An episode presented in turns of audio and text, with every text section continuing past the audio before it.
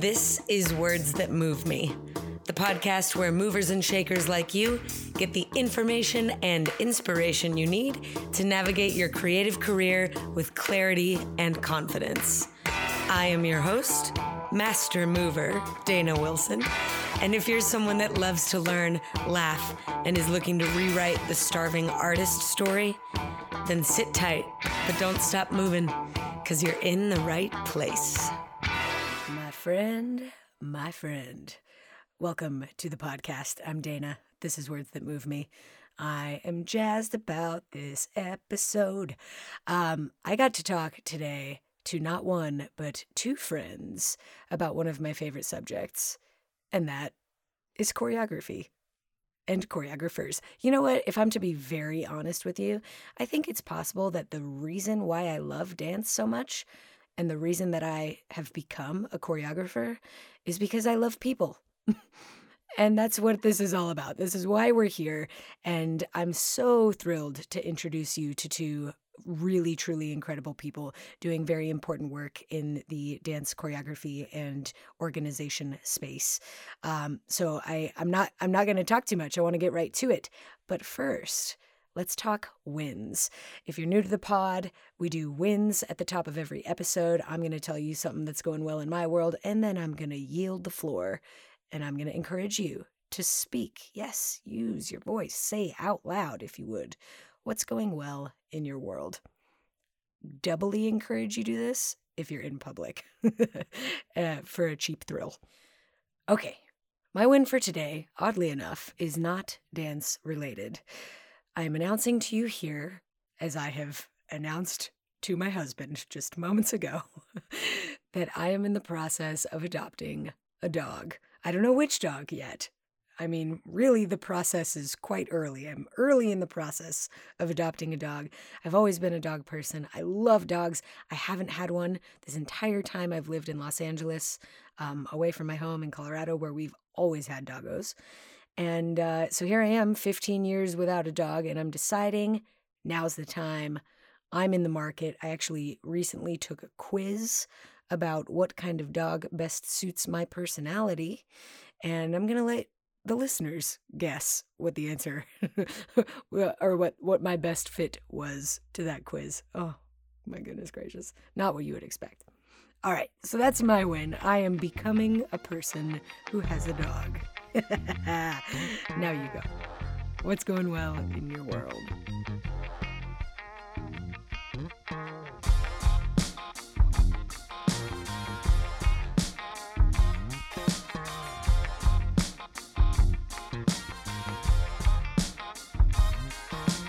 Okay, awesome.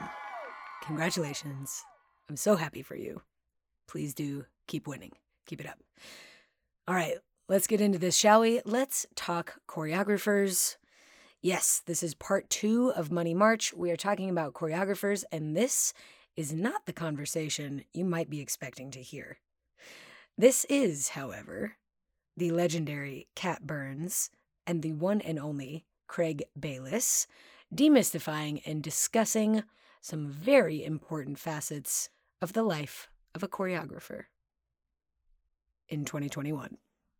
Caveat things are changing, the earth is moving. Things are changing very fast. So you want to grab a pen and piece of paper to take some notes. This is a good one. Enjoy. Hi. Thank you so much for being here on the podcast today. This is Words That Move Me. I'm Dana, and today I am joined by the one and only Kat Burns and the fabulous Craig Bayless. Thank you guys both for being here. Hey, hey. Hey, thank you. Uh, Thanks for having us. I I, I'm, i like how I say us as if we're a package deal. thanks, for, thanks for having this unit. Well, I take credit for all of Craig's knowledge. You should. You um, better. You better. well, okay. So at this point, uh, I the most talking that I've done with Craig is in the 20 minutes before this episode. But I've been listening to you speak for the last couple weeks on these uh, weekly clubhouse conversations that Kat has been hosting. That's where I became uh, familiar with you, your point of view, especially about organizing. Um, and I became an instant fan, Craig. So I'm, I'm really glad that you're here. Kat, you are a longtime friend of mine and of the podcast. So I'm jazzed that you're back. Um, and maybe Kat, we'll start with you since you more or less know the show flow over here. I would love for you to introduce yourselves. Hey, what's up? I'm Kat. we just took the air out of that tire, didn't we? She's like, what? This isn't fun anymore. hey, guys. Thanks for having me, Dana. Um, that's me trying to make my podcasting voice a little cooler than I feel like it normally is, but we won't self hate. It's just a comment on a high vocal range. Um, I think last time, well, sidebar again, when I was on the podcast last, I think you'd only done a few weeks or something. You didn't have very many at all, and I was. It was so quite early. Yeah, this will be sixty-four. Wow. I mean, I'm 64. so proud of you. Congratulations on everything, and you're doing so much for the community, like you always have. Um, Thank you and congratulations. Thank Way you. to stay that. productive during this terrible time. yes, indeed. Productive is one of the words for sure. Yeah. Thank you. You're, I appreciate that. You're already scheduled through next year and a half. I'm I'm certain of it. Um, and I think last time I was like, "Hi, I'm Kat Burns. I'm a choreographer," uh, which was true, but very short. Uh, I will say, um, I am Kat, Catherine Burns. People call me Kat because they can't spell it, or it's just faster on set to say Kat. So there we have it. Uh, I am a choreographer, and I have received two Emmys for my work, which is absolutely mind blowing. Um, and the first ever for scripted, which is awesome, which is a new category for the Television Academy. I was unaware yeah. of that. Yeah, super bonus. Very cool. You got to be the first at something. That work was recognized for a show called Crazy Ex Girlfriend, uh, I came up in the UCB Community Upright Citizens Brigade, which is a comedy theater. So for a long time, I guess I would describe myself as a comedian, so to speak, that does sketch comedy and musical comedy. Um, I had a show for a decade called Quick and Funny Musicals, where we put on a new short musical every month for a month. And then I was creating my own monthly show called the Raggle Taggle Dance Hour. And we were about to kick off the second of the new monthly show, which was a phenomenally fun variety show songs about dance, thinking about dancing, bits about dance, of which Dana was one of the uh, Raggle Tagalongs and amazing contributor to the show. And obviously that got shut down yesterday. It was like show's canceled. I mean, yesterday last year, you get it. Right. Um, and then other than that fun stuff, I've been, I guess I could say a, a strong advocate for Choreographers Alliance and I guess leader in that new movement. And I am a co-governor for the Television Academy. So for me and the clubhouse and meeting brilliant people, let me call you brilliant, Craig.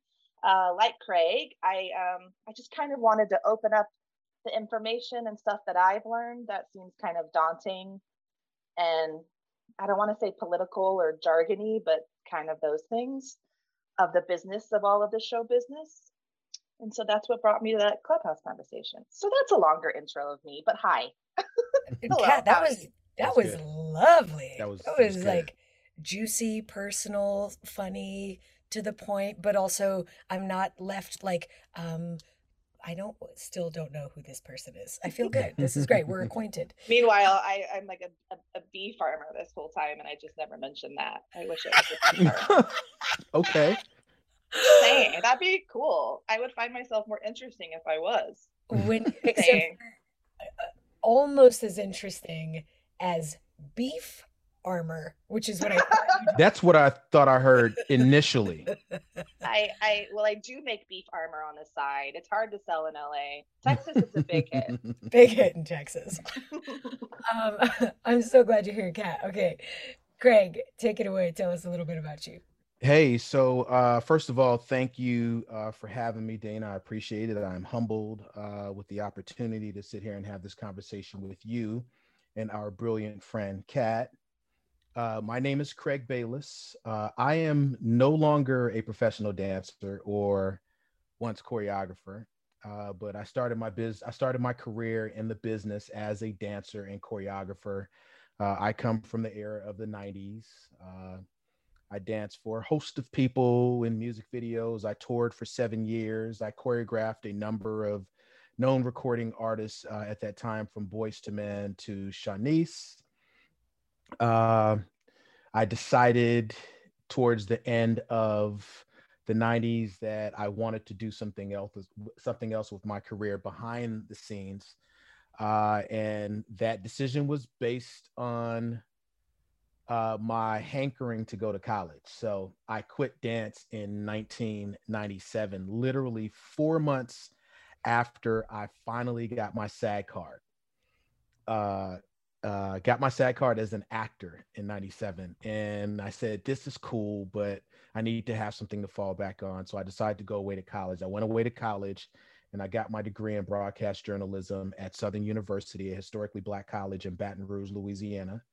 Uh, I had no intent of being an anchor, although my professors swore that I would be an anchor. And I said, I don't want to do that, but I just want to get through with school I got through with school, got my degree, and I moved back to LA with an intent to work in the music business.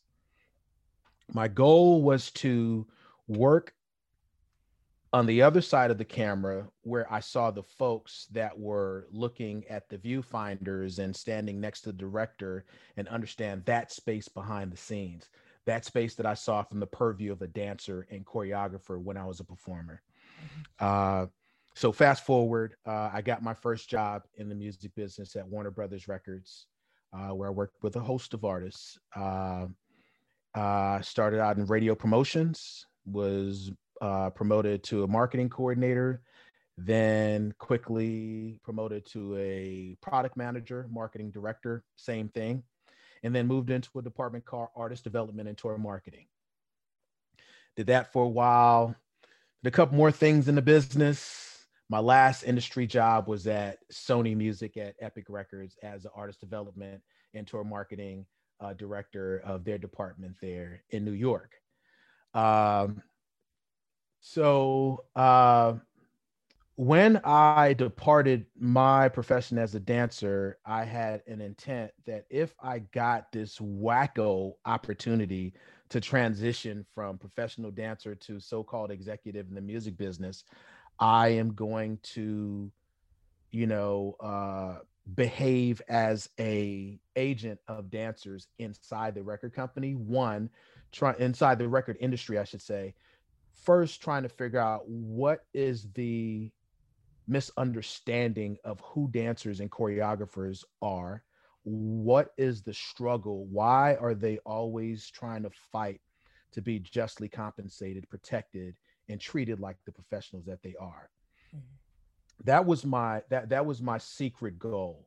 Uh, so anyway, fast forward, having worked for two major record companies, I think I have a pretty good idea of what the issue has been. But I find that the dance community figured that out as well in 2012 when they organized successfully and arrived at their first music video contract, something that we did, us dancers, were uh, were hoping for, were fighting for back in the 90s, and we had never arrived at that. Mm-hmm. So my opportunity to celebrate the success of what you guys uh, achieved uh, was to ensure that in my work at the record company that I will enforce or at least continue to educate my colleagues in the business as to what this means and how it's painless to us as a record company and it does not fiscally cripple the record company at all to basically pay dancers what they're supposed to be paid. Uh, so fast forward, uh, left Epic Records in 2015. Uh, and after meeting a gentleman by the name of Steve Sidawi, who was the union uh, staffer and executive and spirit of what you guys achieved as a dance community by virtue of that contract, uh, after meeting him in 2012 through truly social media, the union decided that they were looking for an organizer that had music industry experience. And Steve recalled that I had been working in the music industry and I used to be a dancer. And Steve asked me, would I be interested in coming to work for the union? And the opportunity that I got to work for the union was based not on the salary because I wasn't making anything near what I was making, you know, uh, as a professional in the music industry. But Steve laid out some pretty invaluable aspects of the job. You actually get to look out for the best interests of performing artists, specifically recording artists.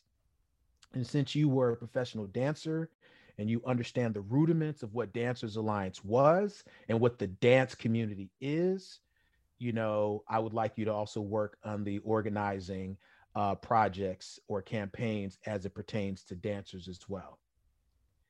So here was an opportunity to be able to look out for, to work in the interest of performers, essentially the school that I come from, and not have to apologize about it. Big contrast from working at a record company. You have to be careful. Right, right. No secret hidden agendas. Exactly. So I took the job, and this is essentially how I had the opportunity to learn about the touring agreement. God bless you, Dana Wilson. Oh, God bless uh, Justin Timberlake for sure. And and and and certainly God God bless uh, uh, Justin Timberlake for having the uh, having the gumption to understand how painless this was to him and how beneficial this was to the people that uh, are his are his uh, his peers, professional dancers and choreographers uh, and also singers.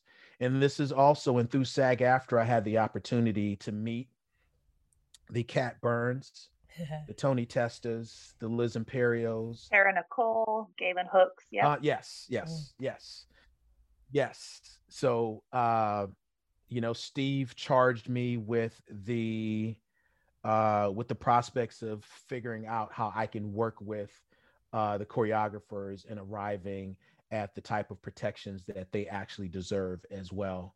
Uh, and quite frankly, uh, my tenure at at at, uh, at SAG AFTRA, working with the choreographers, was more of a study for me than it was a uh, a managerial uh, position. I got to learn a lot more about spaces that I wasn't quite as familiar with as far as contracts were concerned, and contrast that to the flip side of it, which is the music industry, which is which is which is culminated into what Kat has caused in the past couple weeks, a very wide 360 conversation about the space of choreography and the opportunities that we're now talking about now. Yes, that is what we're here for today. This kind of 360 view. Um, but I'm going to start from like a worm's eye view. We're going to just like at street level demystify and um, just explain some acronyms, number mm-hmm. one, but vocab, a little bit of terminology that from the outside looking in might be intimidating or daunting. But um, I've Googled and I'll ask you guys to keep an eye on my blind spots. And as I kind of, I'll just blast, I'll, I'll just blast through uh, a little bit of this vocab. Is Google our new uh, Encyclopedia Britannica? Oh, for sure. Which, by yes. the way, we had Scary. at my house the full the the whole jam.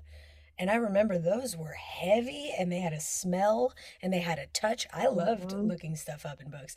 Um, okay, vocab. So I'm I will just blast through a couple of these very sexy acronyms, and then if you guys pick up on a, a blind spot or or an area where I might um, or where you might be able to contribute more information, I welcome that openly, gladly. Uh, okay, so last week we were talking specifically dancers and money. So, not even the working conditions side of contracts, but really just what does a dancer make? How do they make it? How might they manage it?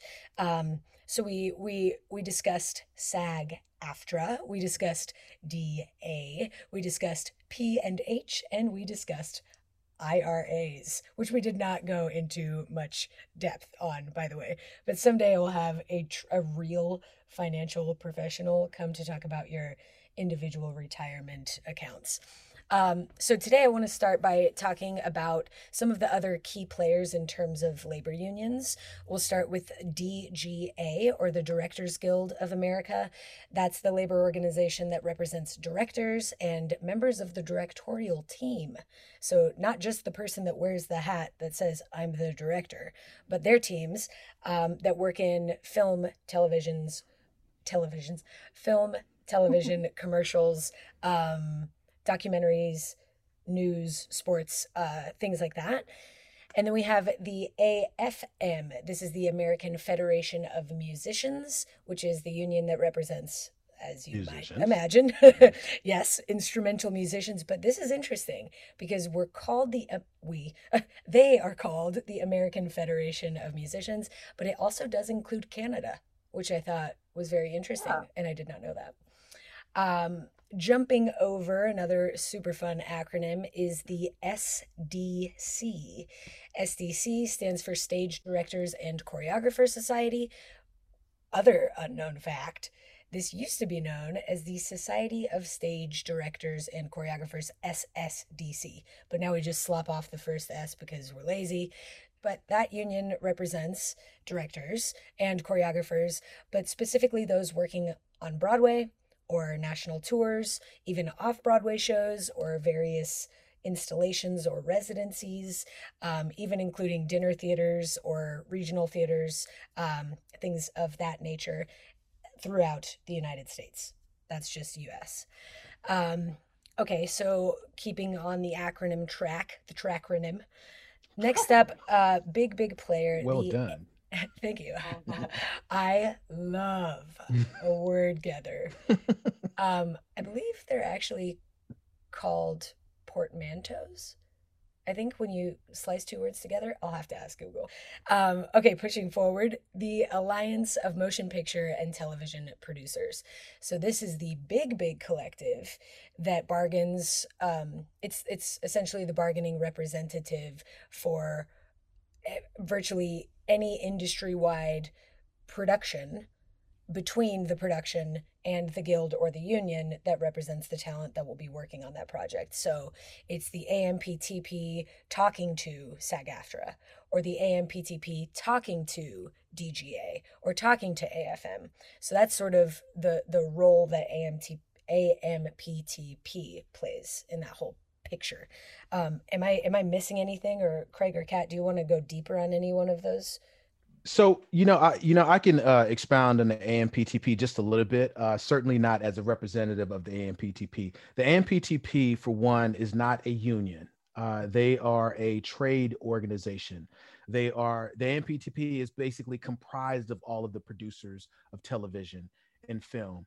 Uh, they are the they are the uh, the industry's employers of the performers with whom the union negotiates with.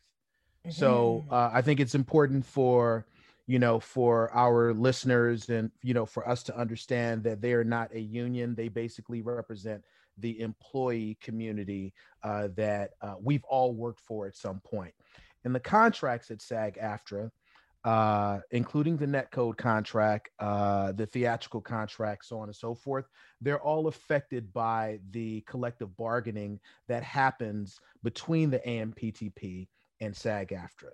Uh, while I can't, while while I won't get involved into the uh, uh, into the uh, technicalities of the contract or whatever, it's very important for us to to be aware of exactly who they are. They're they're they're the big dog in the room uh, that the union negotiates with. Mm, that is huge. Thank you so much for clearing that up.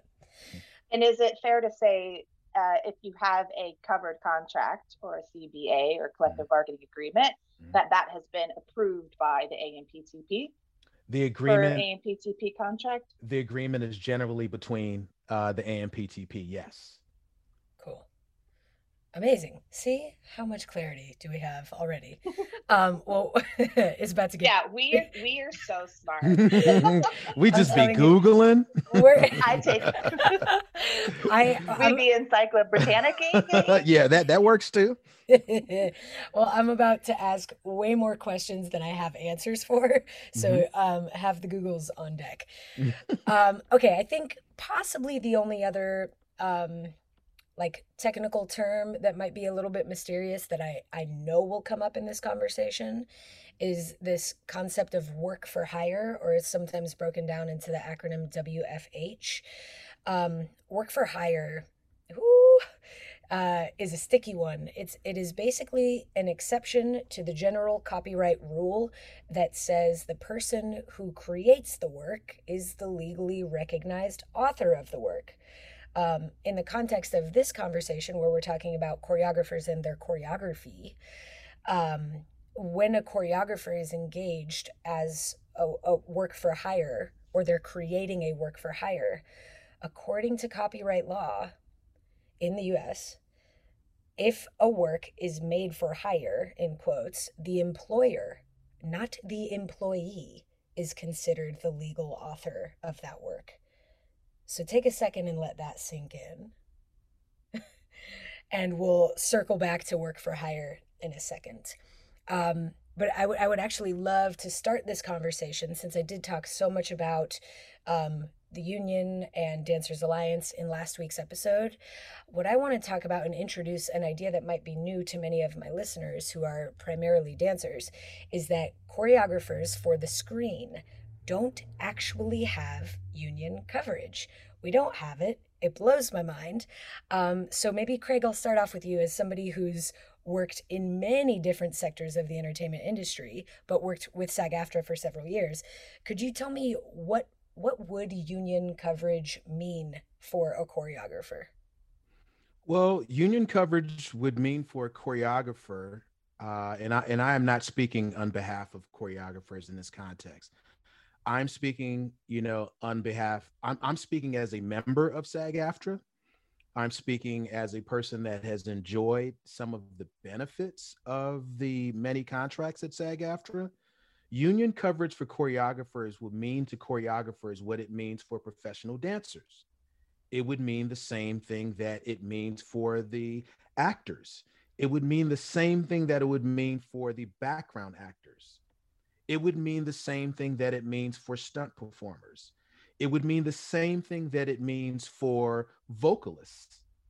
It would mean the same thing that it means for every other performer That's that is covered under the contract. So it, it is work, uh, and it is work that is justly uh, deserving of coverage. Right. That's it also means opinion. the same for the costumers and the gaffers. Yes. And the DPs, which are the directors of photographers. Mm-hmm literally everybody except for a, a, PA, which is a production assistant, is covered by a union, except for choreographers. Right. So what we're talking about here is not only collective bargaining and and decided upon fair wages, but we're also talking about protection in terms of working conditions, turnaround times, um, healthcare and pension contributions, residual structures, stuff like that does not exist for choreographers as of today. And this is this is a huge deal. So, Kat, you've started having these clubhouse conversations around the subject of, you know, choreographers finding a category somewhere at some union that will represent us in our work. Um, what what seems to be like the temperature of the choreographer community? How do people feel about doing this and how do you feel about doing this and by doing this i mean like winning union representation I think as a community, it's been talked about ad nauseum. so some people are a little averse to being like, we're talking about it more on Clubhouse. Uh, but there always seems to be a new group of people that are stunned to to learn a lot of information about choreographers and the work and the lack of representation and protection. So it's really overdue. I mean, yeah, the community has been wanting uh, representation for a really long time.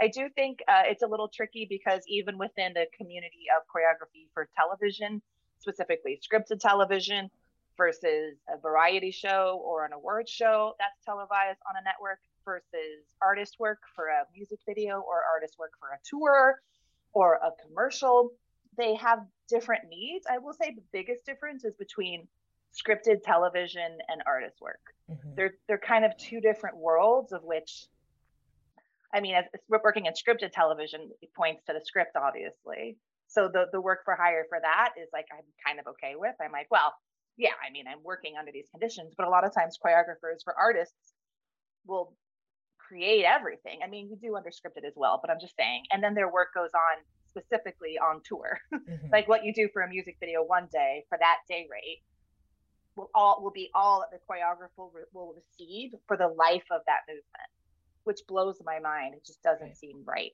right. when the SDC has figured it out. Like the East Coast has figured it out. Right. And on the West Coast, we're like, huh. So let's talk about that a little bit. So on the East Coast, for a, a Broadway musical, for example, you have a choreographer, Andy Blankenbuehler, let's say, for Hamilton, who is who has there's a point system and he has a point for being a choreographer on that show um, actually i it might be a fraction of a point. I don't know how the point system works, you guys. I'll just be a royalty of Royalty, some sort. mhm. very transparent. Um, so for sales made from the Hamilton show, touring casts included, Andy sees a portion of that. And in my eyes, that is the world that it should be, right? That is Andy's work out there working in the world. Um, and you know, we see the same thing for on camera talent in commercials and films here. Anything past first usage or that initial use period, uh, uh, I will see, I, the performer, will see a royalty for. And I, it blows my mind that I can be enjoying the, the, the choreography of, oh my gosh, why is this the first thing coming to my mind? Kenny, I'm Ortega, so excited. I can't wait. Kenny Ortega, Hocus Pocus, the Sandersons are doing that walk down the street. And I'm like, I've watched this a billion D times, and I'm sure Kenny Orte- Ortega is doing just fine. He's a very talented, very capable human being. But come on. That's a unique example, by the way, because Kenny Ortega also directed that film.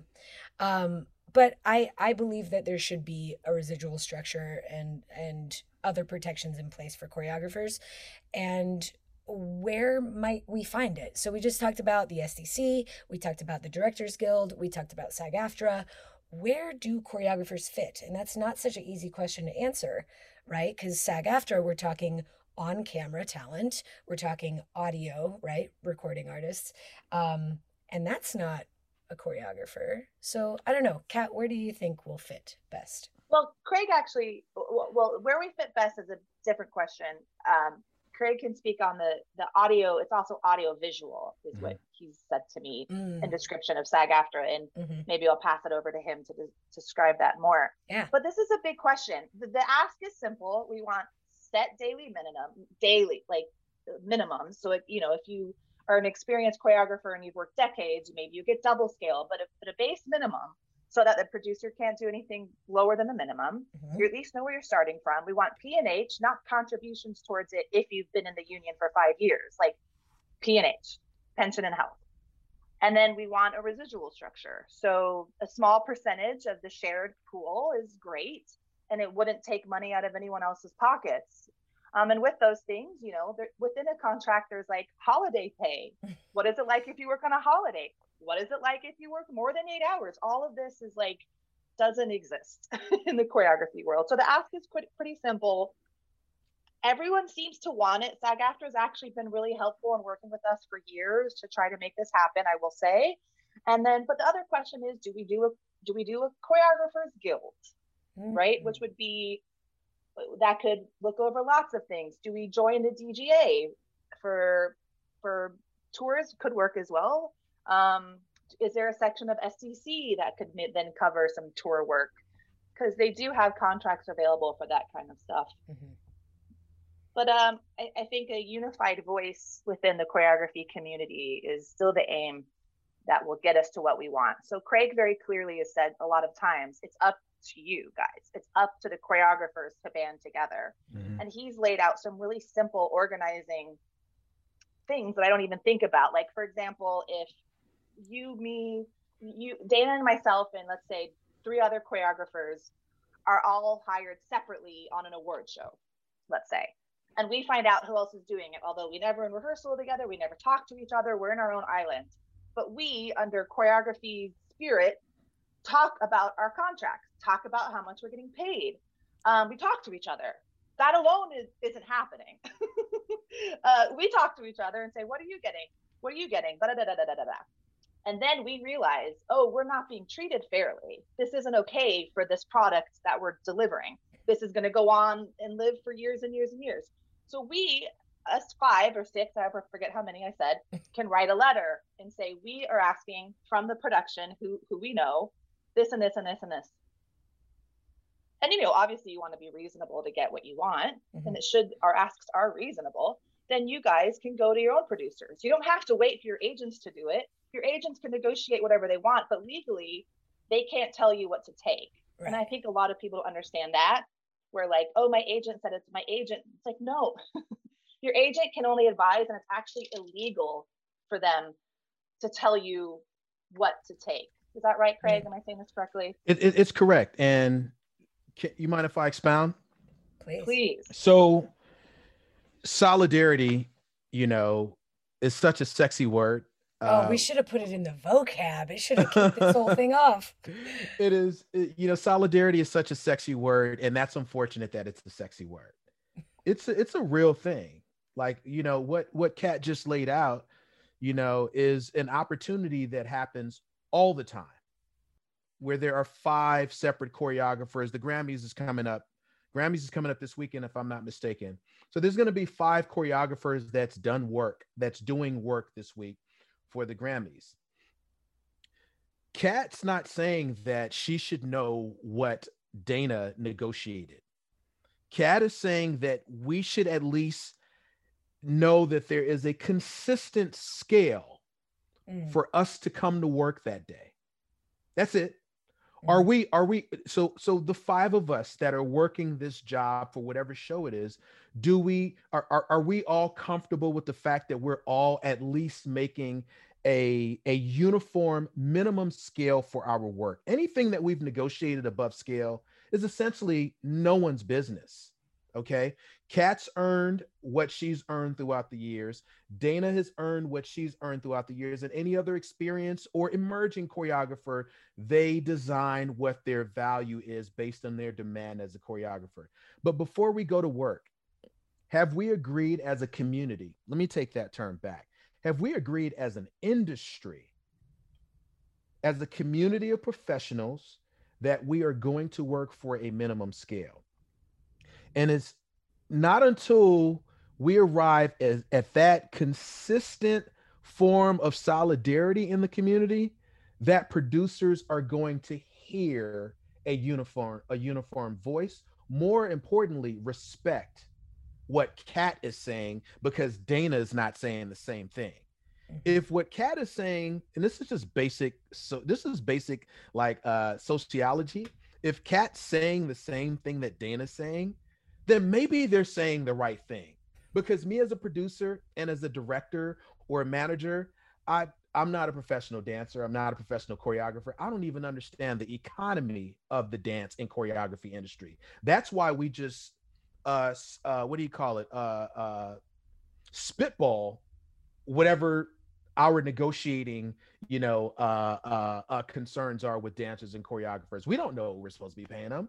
We just know what we don't want to pay them so so so to what kat is saying solidarity is solidarity is really the foundation of causing the community's voice to resonate with the decision makers so let me not impose on the choreographers and the community of professionals that's doing this work and uh, insert my personal opinion on where I think they fit.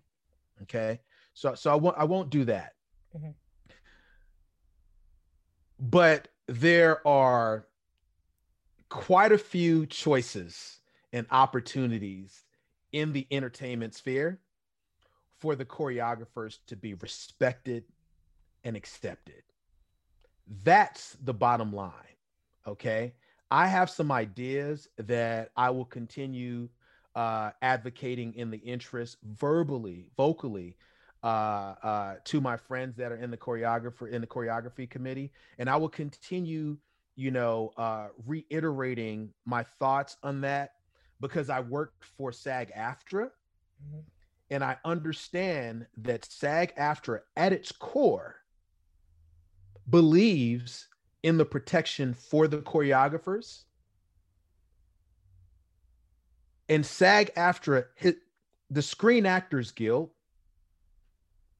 and the American Federation of Television and Radio Artists, Mhm. historically, they are founded on representing for AFTRA the voices Mhm. and the television performers and the Screen Actors Guild for performers in front of the camera in theatrical productions, Mhm. uh, uh, film, motion pictures.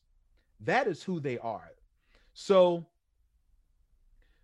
so there's an elephant in the room that has not chosen to raise their hand and accept the opportunity to lend not not to lend to extend protections to this community. And therein lies the question where is that fit?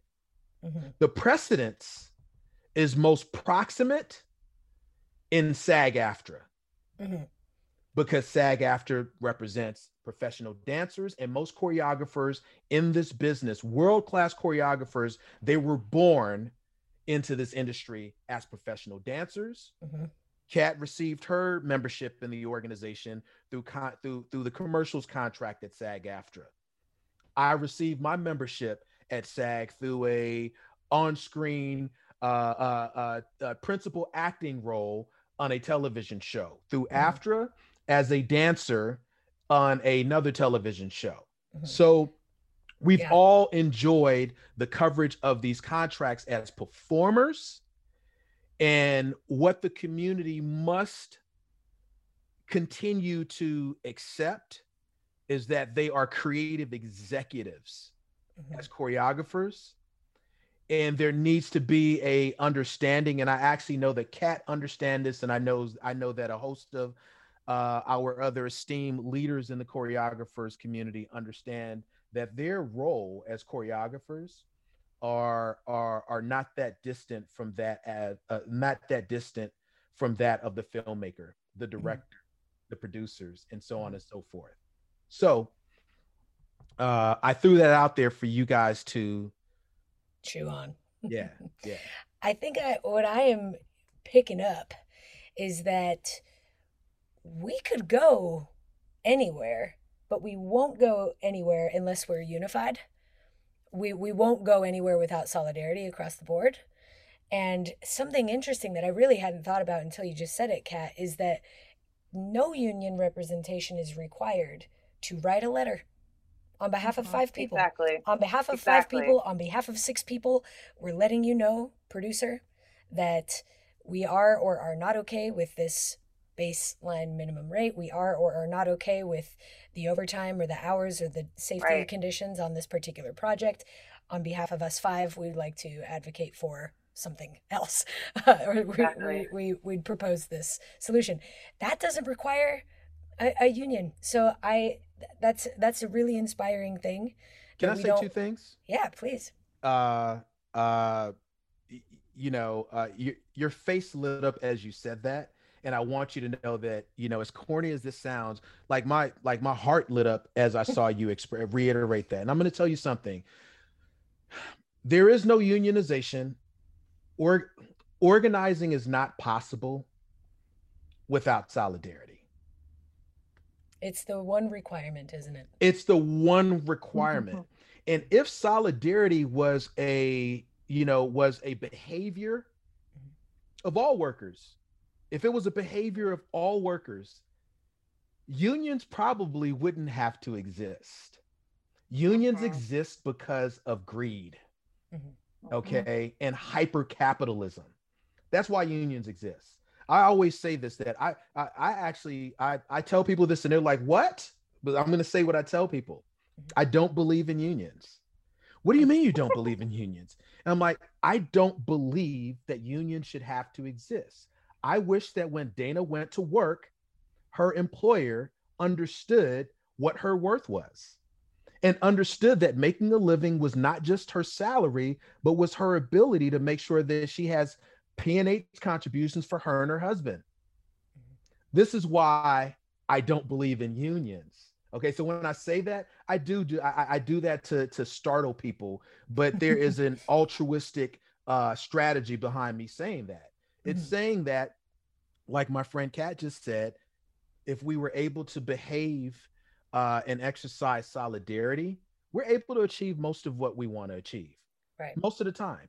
And here's the flip side. The second thing that I wanted to say was that I've never met a dancer, I've never I've never met a choreographer that chose this field to get rich. I talked about it last week. As a matter of fact, nope, mm-hmm. very rarely. However, the odd and interesting thing to me is that most of the time, if we abandon this dream, this creative life, it's usually because of the money. But I want to circle back to something that you just mentioned, Craig, and that was this belief or disbelief in unions. Mm-hmm. Um, and and I honestly I I think I may have been born with union boots.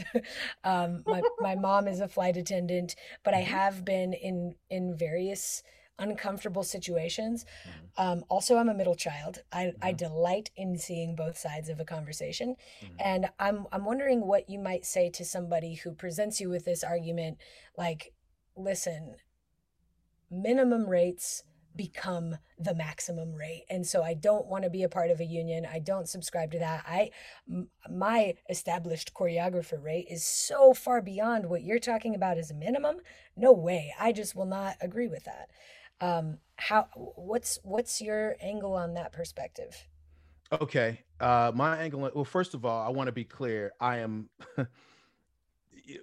the the conceptual speak that I just shared with you guys about the union. Be clear, everyone. You're pro union, but you but you really are pro humans. Yeah, it hundred percent, hundred percent. But it's so weird how you just said you're you're Craig, you're pro union, you're anti this. Right. It's like he's become political talking points. Exactly. Where it's like, thank God I'm not running for any kind of office because one sentence can ruin your whole career. It, it, it's but you eh, as a, as a word person and as a you know as a as a journalism major, like I, so I'm very much aware of that. So yes, yeah, so I, I, wanted to clear that up, be very, very clear. And on the on the political, just to nod for people to think about, um, you know, we're talking about unions that are entertainment specific, but this all points back to the National Labor Relations Board. Absolutely. Right? The NLRB. NLRB. So when we talk about unionizing and we talk about acronyms, we have to understand this is all pointing to a government mandated rule that yep. can change every four years. Yep right? Yep. Yes. So climate, political climate does impact us totally professionally. Does. Totally does. So sorry, could just wanted to add that little we should, political thing in. We should definitely stick a pin in that right there yes, uh, and get and get back to it in a second. But to your yes, question, please. what do I say to a person that is essentially a an above scale uh, a professional? Or to somebody who's stuck on this idea that minimums become the maximum and that they're agreeing to um, a contract such as a choreographer's in SAG-AFTRA type of mm-hmm. contract, or that mm-hmm.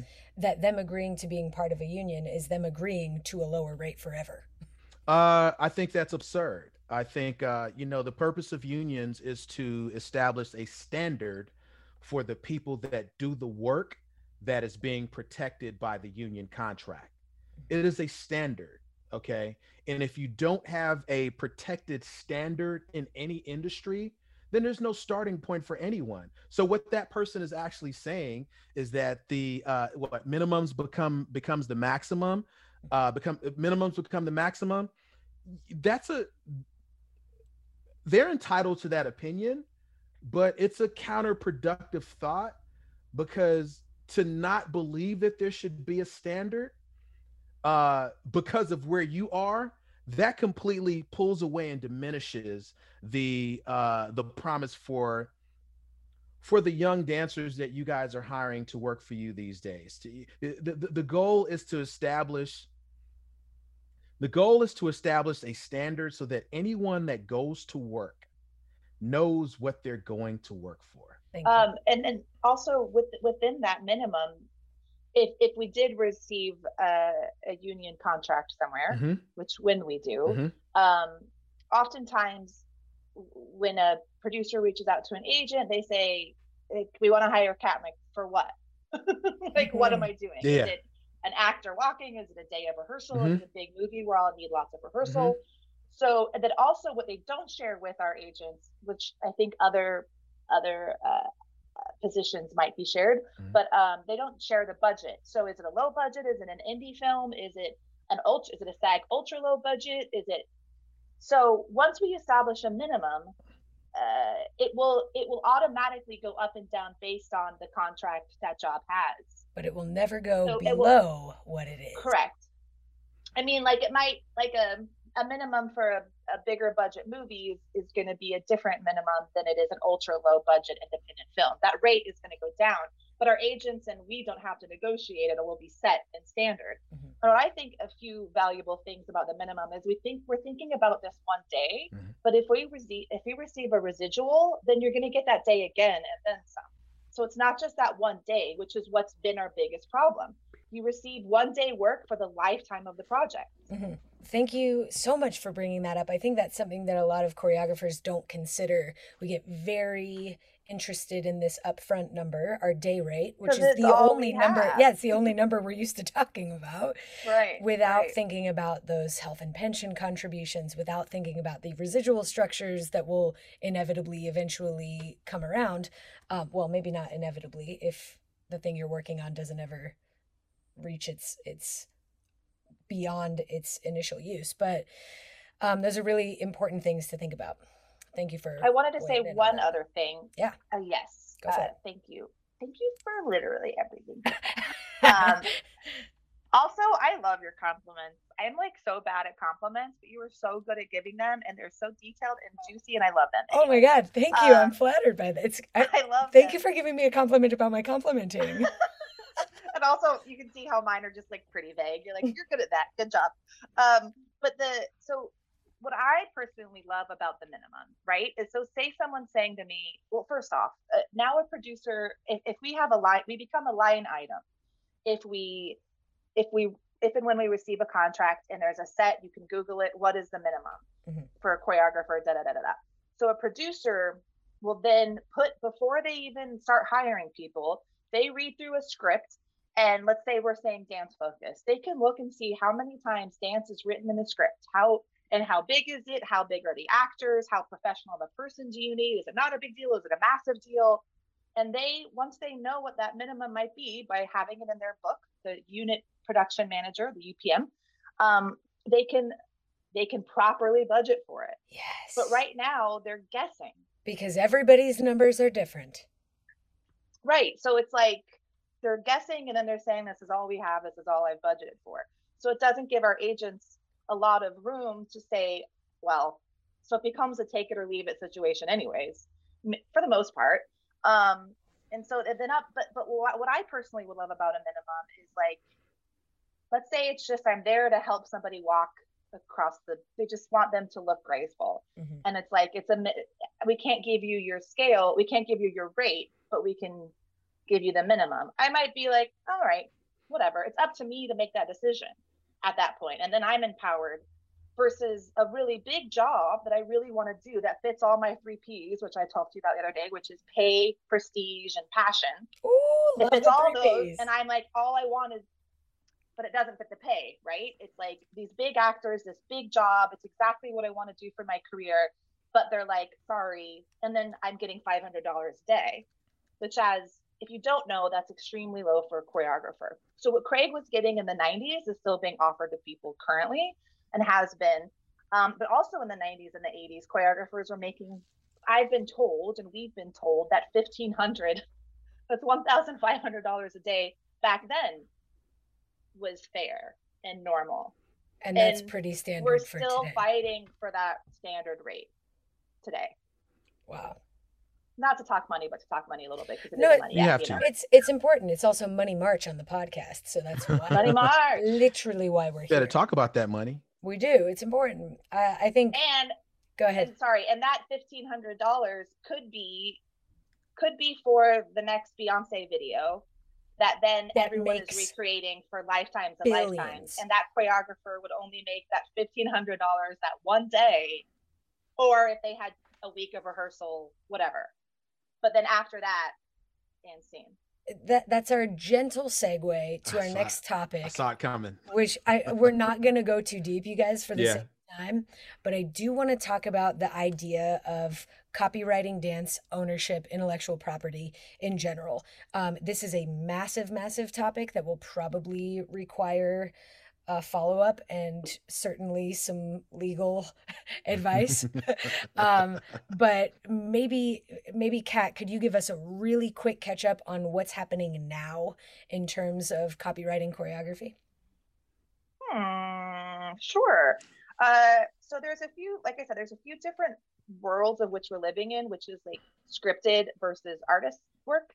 Mm-hmm. Um, to be honest, there's no way that CBS is going to hand over the work for hire clause. Meaning there's no way they're going to not use that clause?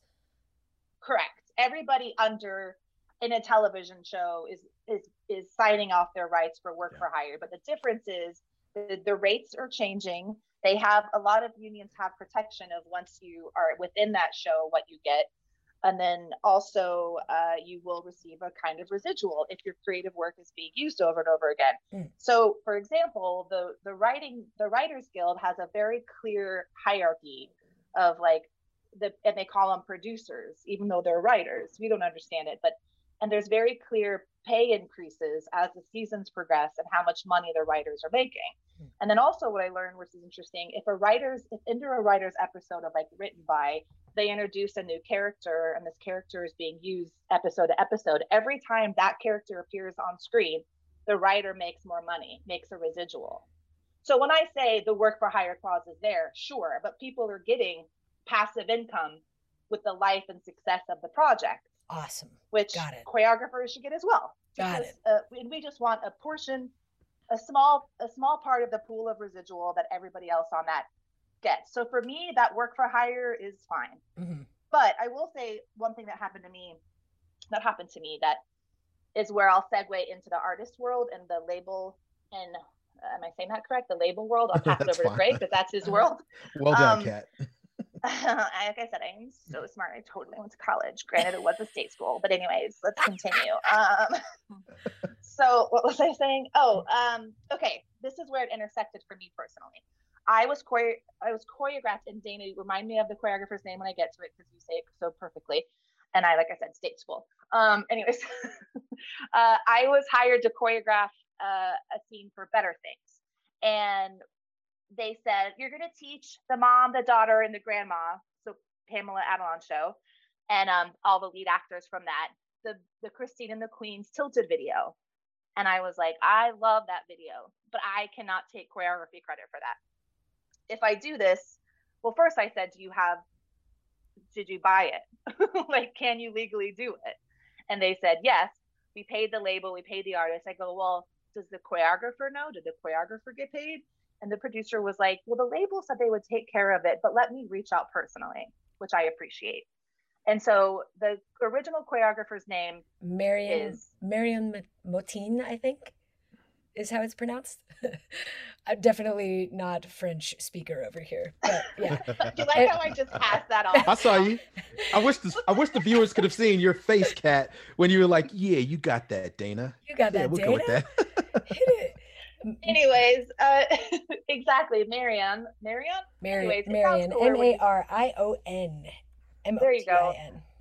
Correct, and I and so the and so because it's in France, and maybe because they didn't sign the work for hire clause for an artist, uh, that choreographer got paid for my work, which I love.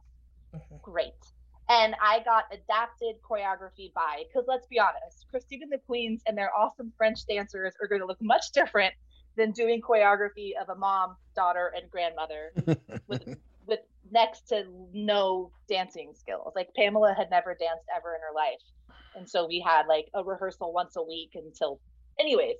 But that wasn't a parody, which was a different thing. Mm-hmm. With by parody law, it looks like feels like is saying something else in a very layman's way of saying it but they wanted to recreate as close as possible sets and everything, costumes and everything, choreographies and everything. They wanted to recreate the dance verbatim. Got it. So she was credited as choreographer and you were credited as adapting adaptive choreographer or yeah, I think we did original choreography by and then, and then adapted adapted choreography, choreography by. by. Cool. That's awesome. What a huge victory. And that's because you thought to ask. Exactly. So the, the, I've learned I've learned that lesson. I I have done a job once, even under parody law, where it was really close, mm-hmm. and I and I wish I I would have asked. And I, I, always change it, even though they say we want to do it exactly. And if it's a comedy and a parody, I always change it. Huge. But I mean, there was a Super Bowl commercial that I'm sure a lot of people paid a lot of money for that did the exact Dirty Dancing choreography with the exact part of the music. Speaking of Kenny Ortega. Here we are, Kenny. And I called Kenny. I was like, "Were you contacted?" He said, "No, I, I wasn't a part of it at all. Nobody even asked." My heart just crumbled into dust. It's on the floor now. I'm gonna have to vacuum it up. it's obviously a, a really pressing and important issue, especially now that TikTok is taking over. There are tons of video mm-hmm. games that feature dance and popular dance, and the choreographers are, are not at the table in terms of negotiating. So they're, they're, they're invisible, their bank accounts are unaffected by the tremendous bump in usage of dance in the world today. It's wild to me. So, question for you, Craig, on the subject of of this idea of I guess, ownership and usage slash licensing, maybe? um, what are the hurdles unique to dance and choreography? What are the hurdles for uh, that, like copyrighting a dance work or getting rid of the work for hire clause? What's hard about that, and what could we gain if we if we're able to do that successfully? I think the greatest hurdles for choreographers in the copyright space, in the IP space, I think the hurdles and this and I, I want this to be taken as encouragement. Uh, first of all, uh, the industry needs to understand where the royalties and or residuals are already being divvied, divvied out i.e. the writers yeah un- uh, under, yeah understand that there is a pot that exists already mm-hmm. okay so, and, and I want us to think about this from a big picture point of view. Let's not just think television. Let's not just think movies. Let's think every medium that choreography is used. Okay. So that's number one. That's hurdle number one. Very easy one to clear. We can Google it, right? Number two is where are the funds coming from that will effectuate precedents for choreographers to be able to procure copyright or intellectual property right uh, intellectual property uh, protections. Where's that money coming from?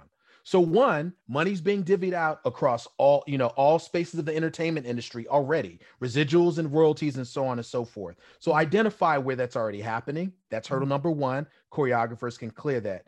Number two is where are these funds going to come from where are choreographers going to seek compensation or let's just say reuse or residual or royalty compensation from the use of their copyright?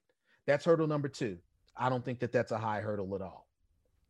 Number three is creating a formula that is friendly for your artistic and creative peers. Let's speak about music. Mm-hmm. So as far as music is concerned, we there was an example that was brought up a minute ago, and the question was asked, well, you know, well, we already cleared it with the record company. That's fine. You, you cleared the music with the record company, but did you clear the choreography with the record company? Mm-hmm. Oh, we'll go back to the record company and we'll we'll figure that out. That's precedence that's been swept under the rug. It happened. It was a good event. It was actually noble of the, you know, noble of the producer to go back to the record company and make sure everything was clear. Appreciate that but there's precedence there that there was a challenge that listen, you clear the music, but there's choreography that was designed to this music for these purposes, and you need to make sure that this choreography has been cleared specifically for this purpose. Mm-hmm. Okay, so I mentioned the two hurdles that I think are able to be cleared, but the third hurdle is creating a formula that makes sense that the creative and artist the performing artist community can actually side with. What the hell do i mean by that? Great question. I was just about to ask. So there was a conversation that happened in Kat's room and clubhouse last week about royalties. Mm-hmm. uh, royalties uh, for choreographers because the choreography made the song commercially successful I believe that. I 100% mm-hmm. believe that. I have well documented and copywritten works that actually celebrates that and we'll talk about that another day offline. Mm-hmm. I 100% believe that. Here's the challenge. Choreographers the hurdle that they're going to have to clear here, which I think is going to be the highest hurdle, is being able to prove that they have been artistic contributors to the composition of the song. Mm. And here's the harsh reality if you are not a songwriter and you are not a producer or composer, mm-hmm. if the song does not use uh, derivative sample use from another song, if you were not part of the composition of the song, choreographers must understand that that's not the hurdle that they want to clear. And if you want to clear that hurdle, just know that that's going to be a high one. And I used to run the hurdles in high school. Mm-hmm. You're going to get that hurdle caught in between your crotch. You don't want that. we're, we're going to need a pole vault. You're to exactly. Well we're done. Going Thank track you. and field here. Oh, exactly. I was, However, I was triple jumper myself. However, so long legs. So so uh, so so thank you guys for allowing me to be harshly realistic about that because I'm coming from the label point of view as my friend just referred to a second ago. Mm-hmm. So so so that's going to be a hurdle there. But here's the flip side of it.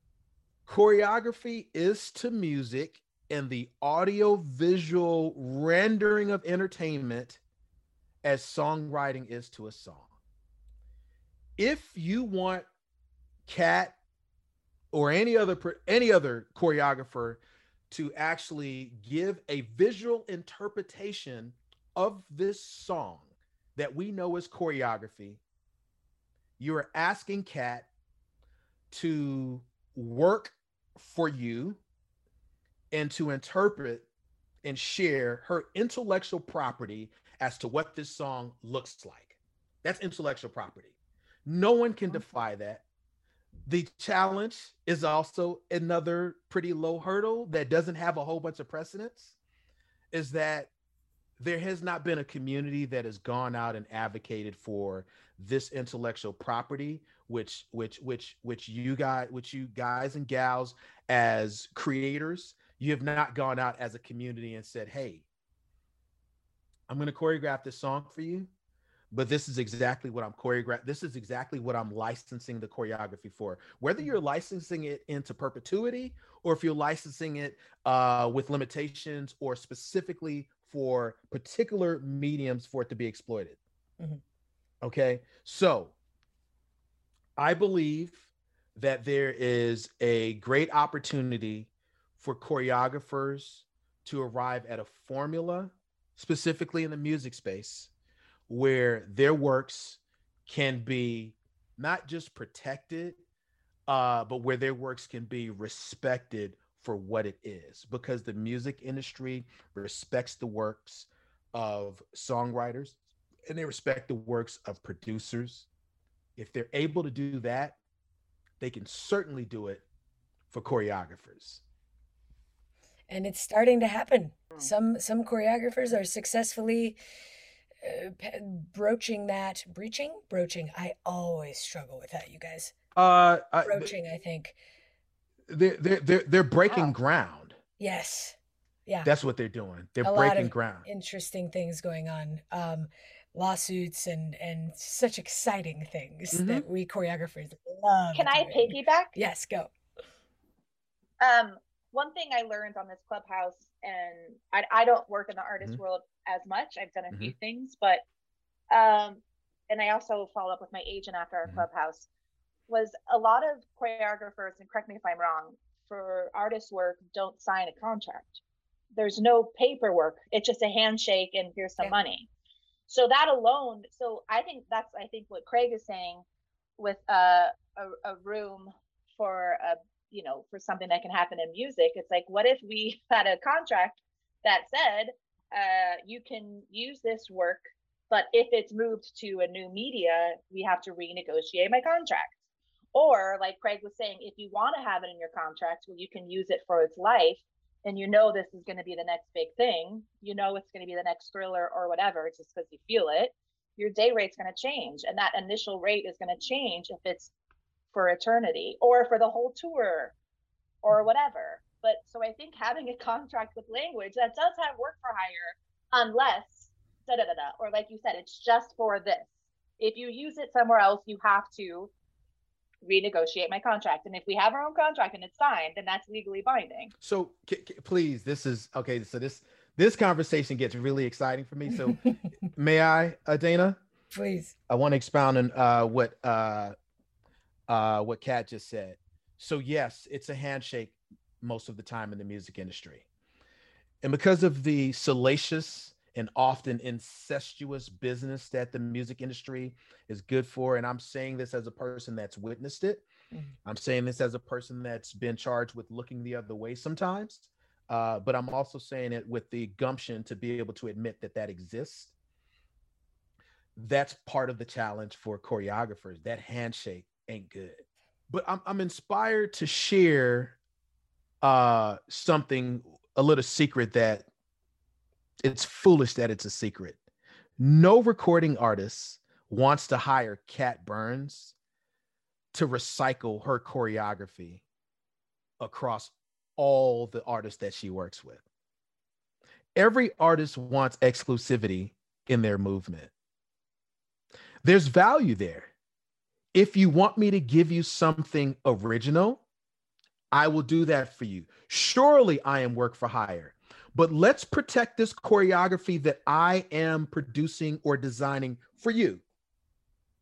And the best way for it to be protected is I'm giving you exclusivity over use of this choreography for these terms, but it, it is my choreography. I need to be credited for it. And since I can't be credited for it in the music video, let's be credit let, let me let me possess credit of it in a copyright.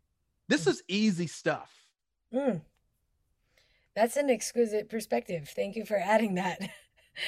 It seems so simple when you say it that way. It, it, it seems it, like this is so very achievable.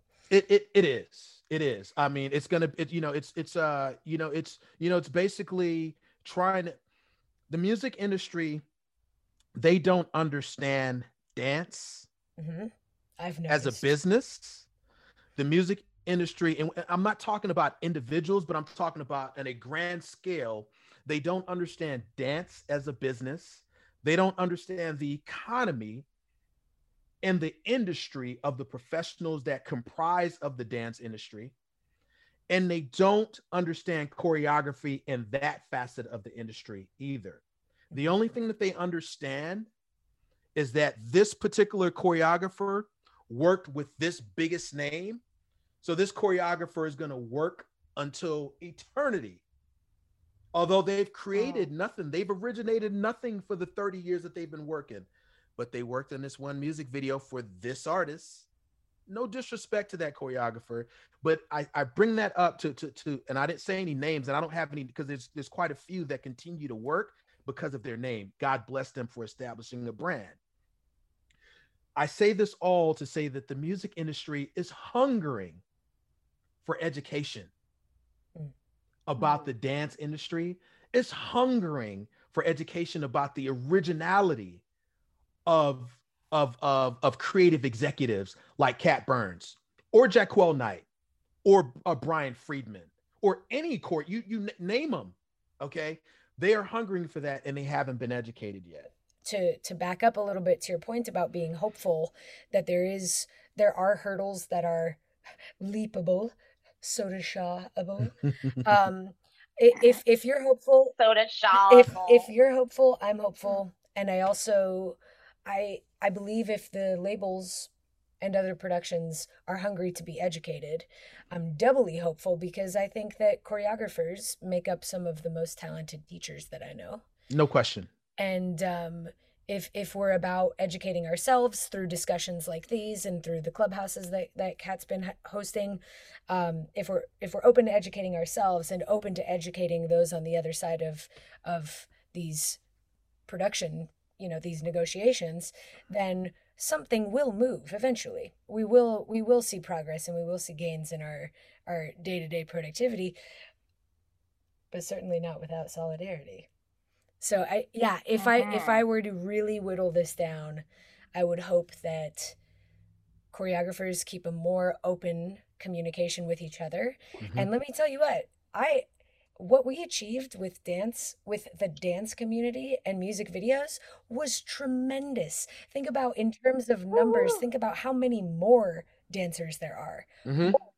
Younger, more varied in skill set. I mean, Yeah. trust me, what a choreographer is asked to do from job to job does vary tremendously. Absolutely. But so do dancers and their skill set. So what we did with the dance community, I think, was extremely difficult. And I, I believe I'm extremely hopeful, hopeful in being able to organize choreographers. Number one, we're a smaller collection of people. Number two, we embarrassingly but notoriously do care about money. I think it's kind of this prestige this this dance culture thing to not care about money. I don't think the same is true for choreographers. I think we really do care about our financial stability. In general, we're older. We are looking to have or have already families and retire someday. Those are all things that are important to a choreographer. So I really think that this organizational effort will be one that is successful, period. Where? Don't know. When? Not sure. But it's definitely going to happen, especially with people like you guys on on our side. Kat, Kat. Yeah, Kat.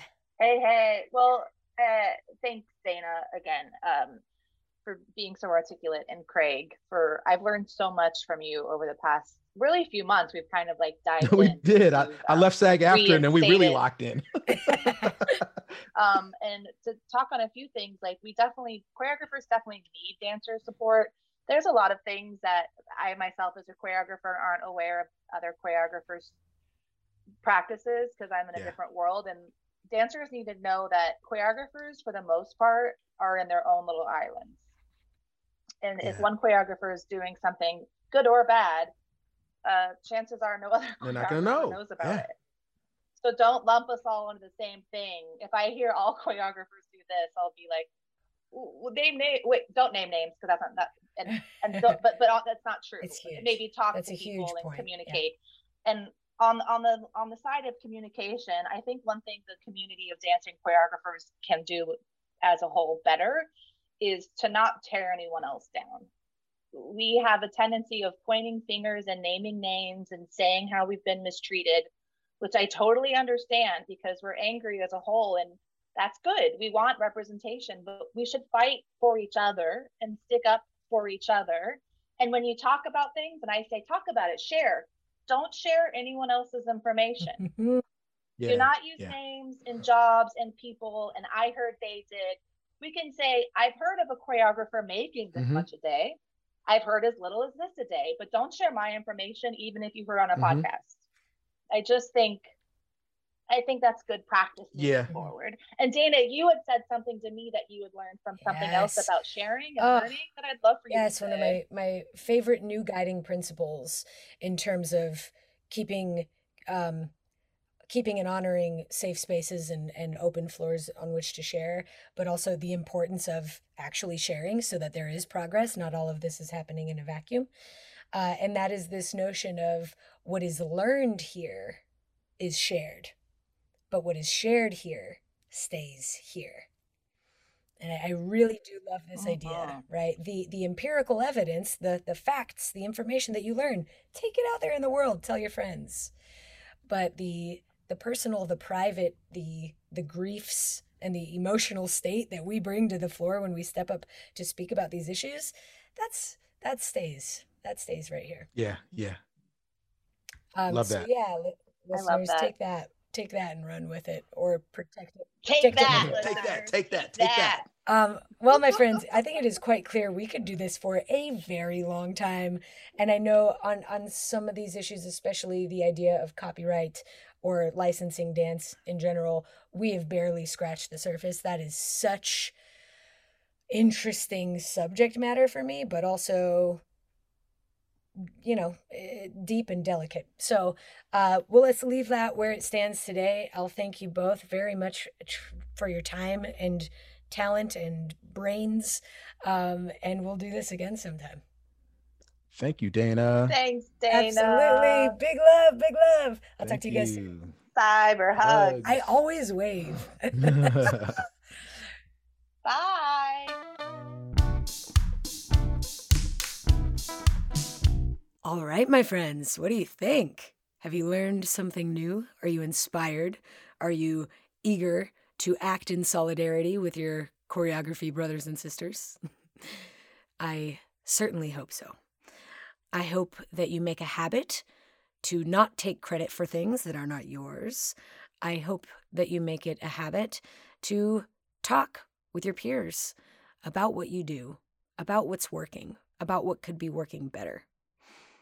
And I hope that if any questions sprung up for you during this episode, you wrote them down and will send them to me over at Words That Move Me podcast on Instagram because the last episode of March will be a Q&A episode.